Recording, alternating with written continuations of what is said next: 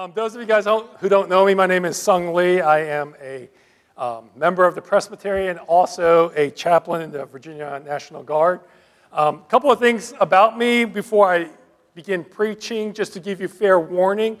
I can get a little loud. Um, I was back at the cha- chaplain officer basic course, and one of our instructors, I was with a fellow PCA brother there, and we were both kind of loud. And one of our chaplain instructors were like, God doesn't like it when, he yell, when you yell at his people. So I just want to give you a warning. I am not yelling at you. I can get a little animated and um, loud, as my children can attest. The second thing is that I'm a manuscript preacher. That means I write down basically almost everything I'm going to say because my I'm not smart enough to remember everything I'm going to say. So the good news for you is usually my sermons are fairly brief, between 20 to 25 minutes, and I don't usually go down rabbit holes because then I'll lose track of where I'm at. So you guys are going to get out of here before the storm, Lord willing. Uh, so with that being said, let's pray. Heavenly Father, we just thank you for this gathering. We thank you for today where we can hear your word proclaimed freely uh, without any uh, threat of persecution. I pray, Lord, that we would take advantage of this, that you would open our hearts to what you have to say to us. I pray also for what I'm about to speak, that you would redeem my words I'm about to say, and that let only truth remain in the hearts of the hearers. It's in Christ's name we pray. Amen. Well, we're going to take up our uh, section in Hebrews. We're going to begin in chapter 9, and we're going to cover verses 1 through 10. So, here, the most important thing you're going to hear today, which is going to be the very words of God. Starting in Hebrews chapter 9, verses, starting in verse 1. Now, even the first covenant had regulations for worship and an earthly place of holiness. For a tent was prepared in the first section, excuse me, for a tent was prepared. The first section in which were the lampstand, the table, and the bread, and the bread of presence. It was called a holy place. Behind the second curtain was a second section called the most holy place, having the golden altar of incense, the ark of the covenant covered of all sides of gold, and in which was a golden urn holding the manna and Aaron's staff that budded, and the tablets of the covenant. Above it were the cherubim of glory overshadowing the mercy seat. Of these things, we cannot speak in detail right now. These preparations having been thus made, the priests go in regularly into the section performing the ritual duties. But into the second, only the high priest goes, and he but once a year, and not without taking blood, which he offers for himself and for the unintentional sins of the people. By this, the Holy Spirit indicates that the way into the holy place is not yet open as long as the first section is still standing which is symbolic of this present age. According to this, these arrangements, gifts, and sacrifices are offered that cannot, that cannot perfect the consciousness of worshipers, but deal only, but deal only with food and drink and various washings, regulations for, for the body imposed until they are imposed until a time of reformation. Well, if you're like me and follow the uh, news regularly, the national news has recently been really concerned about the security of our nation's most protected secrets. And this topic has again come up, unfortunately, for discussion. And it seems that this conversation actually comes up every couple of years when somebody, somebody actually decides that it might be a good idea to go against his or her own nation, a nation that has placed their trust in this particular individual. And when this happens, the topic of discussion in both the media and within the government inevitably is centered around how to possibly prevent this from happening again. So people start talking about different things. They talk about tightening security, the security in facilities, limiting people's access to information, and conducting better background investigations. Now, not to be too cynical, but I would predict that none of these measures would do a great job in dealing with preventing future security leaks. The reason for my cynicism, cynicism comes from the reality that these actions really don't get to the heart and the root of the problem. You see, the major causes of these leaks are not because we have a faulty system. The system that is actually in place right now is actually very secure. You see, anyone and everyone who wants access to classified materials in the US government must drew, jump through very um, numerous steps, a lot of hoops, so to say. For example, if you want to have a security clearance and have access to these classified materials, you have to first have to have a need to know. They don't just give it to anybody and everybody. You have to go through an extensive background investigation, and most actually go through a polygraph examination or a lie detector test. And then when you are actually granted access to these things, you actually are still limited because most of the information that you have is compartmented. Not everybody knows what all the secrets in the United States are, especially where the aliens might be.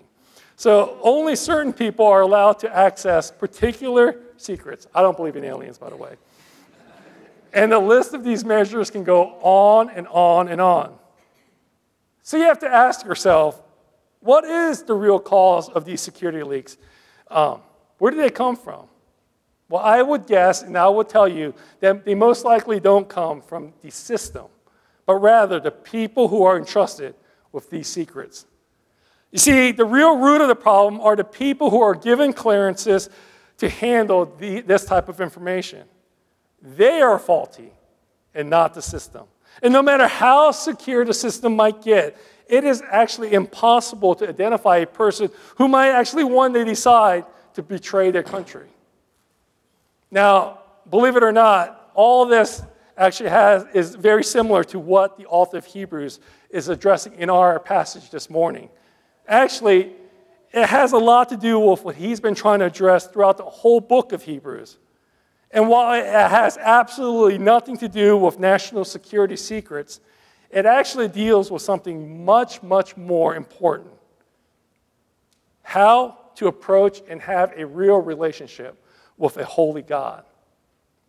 You see, we've seen in the last couple of sermons that God gave his people Israel, the Old Testament people of Israel, a system on how to approach him. And through the years, his people faithfully used this system. As we saw in chapter 8, this system was centered around the tent of meeting as they wandered the wilderness to reach the promised land. And when they got to where they thought was their final destination, they again followed God's direction and built a permanent structure in which they believed God would permanently dwell and in which they could have access to a holy God. And this temple structure is what was described in today's scripture text. And through it, the writer of Hebrews is describing three things that all of God's people, no matter if you're in the Old Testament or in the New Testament, Three things that all of God's people need to have. These three things are one, a place to worship, two, an offering to give to God as in worship, and finally, a specific approach towards God as you worship Him. Now, with this in mind, with these three things in mind, let's take some time to explain and look at these three things. And in the end, see how it relates to us here in the 21st century. Now, before I go further, I want to maybe pause and look at a brief footnote regarding the significance of these rituals described throughout the whole book of Hebrews. You see, even though many of the things described may seem strange and a bit cumbersome, we need to realize that all these things described in the Old Testament and in the book of Hebrews were given to God's Old Testament people and us this morning as a gift of grace. Even though these rituals were mere shadows of the reality that would be revealed to us in Christ Jesus, all these things were true nonetheless. You see, this fact is uh, summed up by Richard, Pastor Richard Phillips when he says the following To say that Christ serves the true tabernacle is not to say that the Israelite temple service was false. The contrast is between the true, that is, the final, the real, and the ultimate, and the copy and shadow that was on earth. You see, it's not true versus false, but true versus temporary and illustrative. End quote. In this temporary and illustrative form of approaching God, we're all given, again, as an act of grace. Moses reminds us of this in Deuteronomy chapter 7 reminding us that even Israel wasn't chosen to behold any revelation of God because they were special, just like we weren't chosen to know God because we were special. He says in Deuteronomy 7, addressing the Old Testament people of God, For you are a people holy to the Lord. The Lord your God has chosen you to be a people for his treasured possession. Out of all the peoples who are on the face of the earth, it was not because you were more in number than any other people that the Lord has set his love and chose you. You're the fewest of all people. But it is because the Lord loves you and is keeping his oath that he swore to you and his fathers that the Lord has brought you out with a mighty hand to redeem you from the house of slavery and from Pharaoh, the king of Egypt. You see, God's favor rested on Israel in the Old Testament, and his favor rests on us today, comes to us out of pure love and pure grace, nothing else. They are all mercies, and they're all undeserving. So, even though what was given to the Israelites were just mere shadows, it still contained the truth that God desired to have a relationship with his people. And, that, and what would be required to fulfill that relationship with his people? Namely, again, we need a place to worship, an offering, and a particular approach towards God. And for the Israelites, this, partic- uh, this place of worship was the tabernacle. If you look again in verses 2 to 4, the writer describes um, some important aspects of this place. Notably, we see that it was composed of two sections the holy place and the most holy place. And each section was distinctive and had its own purpose. In the first section was where the priest would go every day to commune with God. And they would do this on behalf of the people of God. And within this first section, it says it contained a lampstand, 12 loaves of bread, and right before you enter the most holy place, there was an altar or a bowl of incense. You see, each of these things symbolize specific things. The lampstand represented the light of God's divine revelation for his chosen people. The bread symbolized God's grace in feeding Israel and his desire to have fellowship with his people.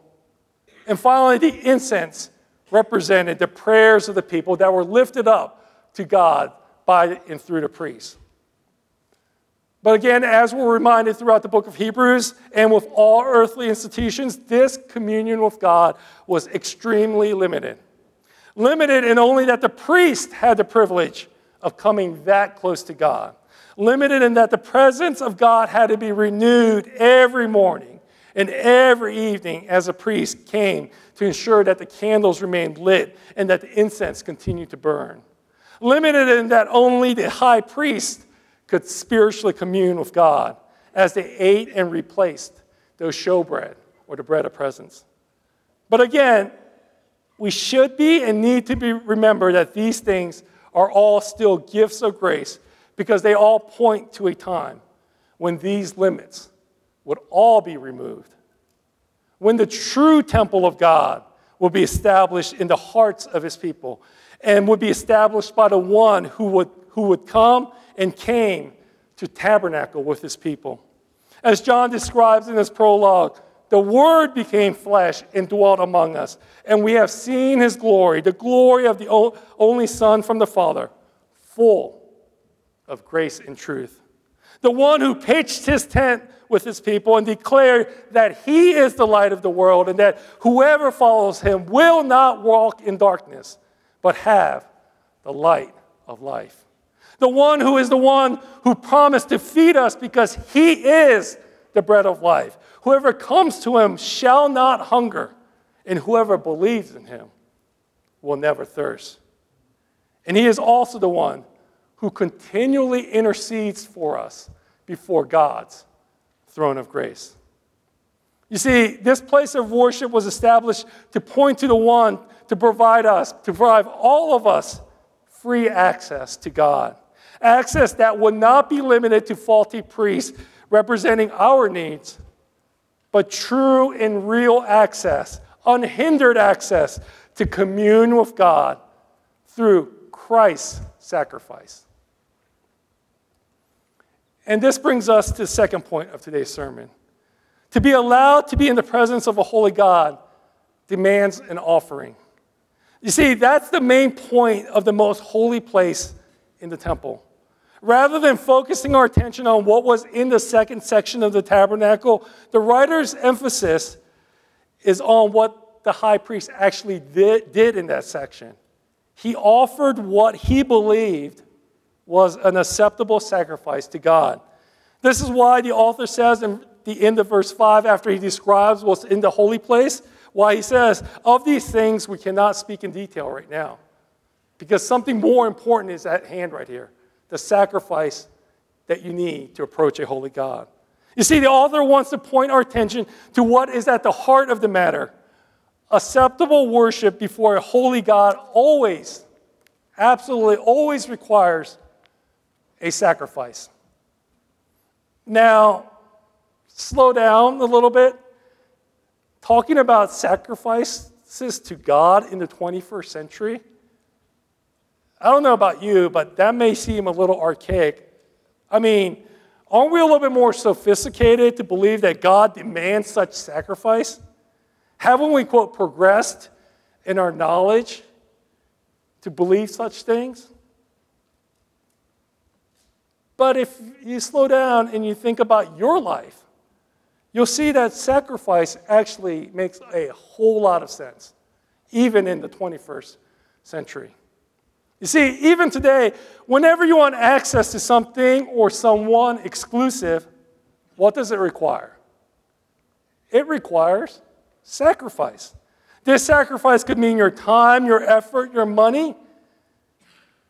But the problem is, many don't associate these things with sacrifice because the end result is actually worth the cost. So, what makes coming before a holy God any different? How much greater a sacrifice is required of sinful, imperfect humans if they want to be in the presence of a holy God? I mean, if you slow down and think about it, coming before a holy God and providing sacrifice is way lot more important than maybe getting Taylor Swift tickets. Wouldn't you guess? I mean, we're talking about having a relationship with the creator and sustainer of the universe. And think about the reward of such a relationship. It's a loving relationship with the God who created you. It's a relationship with the one who promised and can make you whole. It's a relationship with the one who actually can provide what we all desire. You see, he is offering you shalom, true peace, and true satisfaction. Isn't that what everyone in this room is looking for and searching for in their life?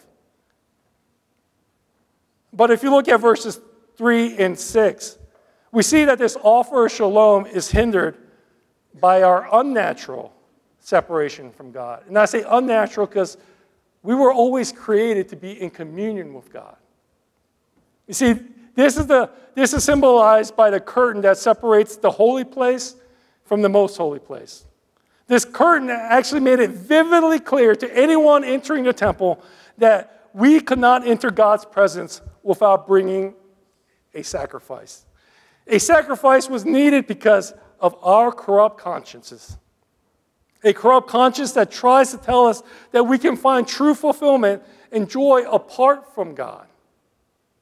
You see, theologian F.F. Bruce describes it this way when he says, and I quote, the really effective barrier to man or woman's free access to God is inward and not a material one. It exists in the conscience. It is only when the conscience is purified that one is set free to approach God without reservation and offer Him acceptable service and worship. But again, the strange thing about our current state is that we are separated from the very one who we were created to be in communion with. And I'll quote Andrew Murray as he points out, and I quote, the veil was the symbol of separation between a holy God and sinful man. They cannot dwell together. The tabernacle thus expressed union of two apparently conflicting truths. God called man to come and worship and serve, serve him, yet he cannot come too near. The veil kept him at a distance. Love calls a sinner near, righteousness keeps him back. The Holy One bids Israel to come to, to build him a house in which he will dwell, but forbids them from entering his presence there because of their sin. End quote. And thus, we're left with this internal conflict. We're left with a longing for something more. And this leads us to the final point. In order to have access to the one who can give us this shalom that everyone is looking for, we need a proper approach towards God. All of us know that we can't just come willy nilly towards a holy God. Even those who may not believe in God know this deep down in their heart. This is why the Old Testament people of God needed priests. And even with all these priests, the writer of Hebrews makes it clear that only the high priest, only that special priest, was able to come before the presence of God in the most holy place. And as we see in verse 7, even this high special priest had to make sure that his sins were taken care of before he could come and do his job representing the rest of Israel. But even this approach of God towards God was extremely limited why? Because it was never finished. They had to repeat this over and over again every year, year after year after year, high priest after high priest. So, this is why the writer of Hebrews says in verse 10 what truly was needed was reformation. A new way needed to be established, not because, again, the system was broken, but rather because the people carrying out the system were and are broken beyond repair. This is something that God knew when He established this sacrificial system that was established in the temple. God knew that faulty priests and sacrifices could never cleanse the consciences of women and men broken by the fall. But He established this system to point to that perfect high priest who would one day come. And this high priest would, would not only carry out his duties perfectly, but he would be that perfect sacrifice that could and would once and for all satisfy all the demands that are placed on us this morning. And we have seen this throughout the book of Hebrews, and it will be explained a little bit more in more detail next week. This high priest would come in the person of Jesus Christ. Jesus, God incarnate. Now, if you have trusted in Christ, He has promised you to give you His Spirit. And this means, and this changes everything. This is the Reformation that the writer of Hebrews is talking about. This means that you have all three things needed to properly worship God. You no longer have to go to that specific place to worship God. In the Old Testament, that place we were reminded was the temple. But even if you talk to Orthodox Jews today, after 70 AD, they have no place to go worship truly. You see, the Old Testament religion was come and see God's goodness. But after Christ, because he has come, it's now go and tell of Christ's goodness. You see, as Apostle Paul declares in 1 Corinthians you are the temple of the Holy Spirit. You no longer have to offer a particular sacrifice. Why? Because Christ offered himself once and for all as the perfect sacrifice. And this is why he cries out, It is finished. And it never be repeated ever again. And you no longer have to cautiously approach God because why? As a writer of Hebrew reminds us earlier in Hebrews chapter 4, we are commanded. We are commanded to draw near to the throne of grace that we may receive mercy and find grace in our time of need. We no longer have to come cautiously approaching God out of fear that we'll be struck down. No, God is commanding you this morning to draw near to Him. Are you lacking something in your life? Are you ashamed of your sin? Have you messed up? Well, the command is right here. Because of Christ, your approach to God is free, unhindered access to approach his throne of grace, to find mercy, to find grace in your time of need. And it is because of Jesus that we are confident in God's love for us. All this just reminds us that it is God who loves us, that he would send his only son for us. You see, as the Puritan John Owen reminds us, the Holy Spirit so persuades us that God loves us that our souls are filled with joy and comfort. This is his work, and he does it effectively to persuade a poor sinful soul that God in Christ Jesus, in Jesus Christ loves him, delights in him, is well pleased with him, and only has thoughts of kindness towards him is an inexpressible mercy. Think about that. Think about what John Owens and the rest of Scripture is telling us that God loves us, that He is well pleased with you this morning, and that He has thoughts of kindness towards you. It's amazing. And now, before I close today's sermon, I just want you guys to indulge me for a little bit more, a few more minutes, because I want to address those in this room that may not be familiar with some of the things mentioned in today's sermon or in the book of Hebrews or in the rest of scriptures. I mean, this has to be addressed because we live in this weird time where I just did a conference for chaplains in the state, and, I, and one of my topics I addressed was Gen Z. And if you look at uh, statistics these days, Generation Z is probably the first generation where spiritual, even spirituality has lost its thrust. You know, they call this generation the generation of none because when you ask them what, what religion they affiliate with, they say none. Because they believe that they have made progress beyond religion. Now, if you're part of this category, trust me, some of the things in the Bible and what I mentioned this morning as I was preparing the sermon, I'm not, I'll be very transparent, seems strange to me too. And I'll be very transparent. You read throughout the Old Testament, and they, a lot of things seem very strange and confusing. I'm not going to deny that.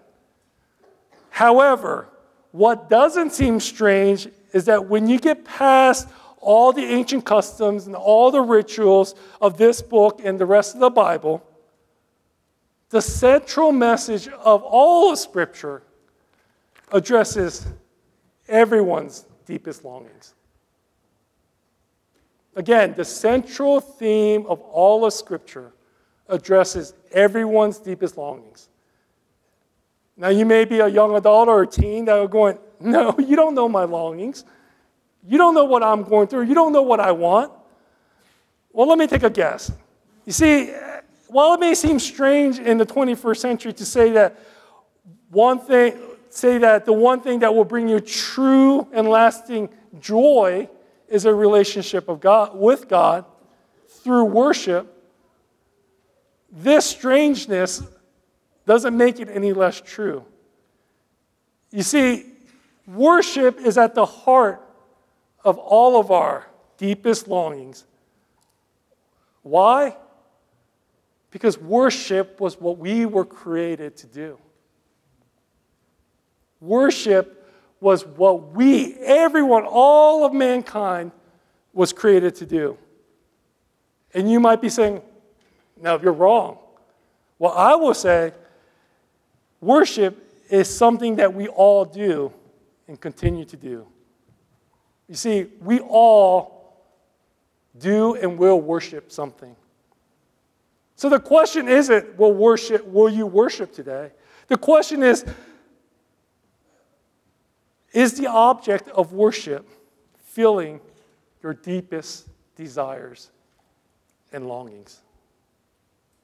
Or is that object of worship, is that thing that you worship, it could be career, it could be your spouse, or it could be a desire to have a spouse, or it could be your children are these things fulfilling you? Are these things giving you shalom? Or are these things a mere shadow pointing you to the one that will fulfill your deepest desires. And I'll sum this up by, by quoting C.S. Lewis in his book, The Weight of Glory. Essen mentioned one of these um, one line from this two weeks ago, and I thought this would be a great way to end this sermon. And C.S. Lewis is addressing this vital thing of what will bring you true shalom and what should you worship to find this true shalom. Again, I quote C.S. Lewis, and he says, In speaking of our desires for our own far off country, country in which we find ourselves even now, I feel a certain shyness. I am almost committing an indecency. I am trying to rip open the inconsolable secret in each one of you. The secret which hurts so much that you take revenge at it by calling it names like nostalgia, romanticism, or adolescence. The secret also which pierces with such sweetness that when in the very intimate conversations the mention of it, of it becomes imminent. And when it becomes imminent, we grow awkward and affect to laugh at ourselves. The secret we cannot hide and cannot tell, though we desire to do both. We cannot tell it because it is a desire for something that we have never actually appeared, that has never actually appeared in our experience. We cannot hide it because our experience is constantly suggesting it. And we betray ourselves like lovers at the mention of its names. You see, the books or the music in which we thought the beauty was located will betray us if we trust in them. It was not in them, it only came through them, and what came through them was longing. These things, the beauty of the, the beauty, the memory of our own past, are all good images of what we really desire. But if they are mistaken for the thing itself, they turn into dumb idols, breaking the hearts, breaking the hearts of their worshippers.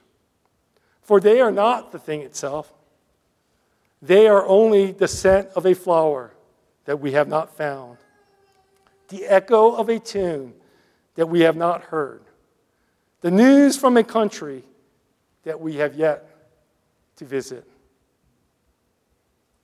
So, have you found what you truly long and truly desire?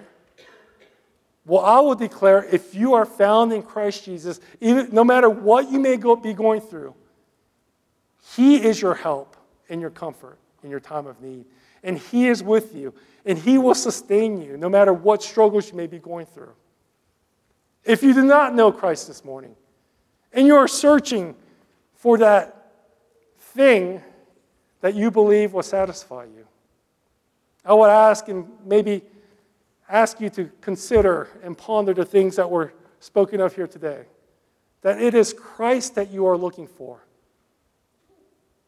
He is the one that you are searching for. And He is calling you today to come home to Him. But whether you have trusted in Christ or are still searching, please know that He loves you and He is there for you. Let's pray. Heavenly Father, we just thank you for reminding you of reminding us of the love that we of the love that you have for us. Reminding us that we can approach you freely because we are now, if we have trusted in your Son Jesus, the temple of the Holy Spirit. That Christ, that you have uh, provided that perfect sacrifice in your own body. And now we don't have to cautiously approach you because you command us to come to you. So we pray, Lord, that throughout this week that we would come to you and that we would find rest in you. It's in Jesus' name we pray.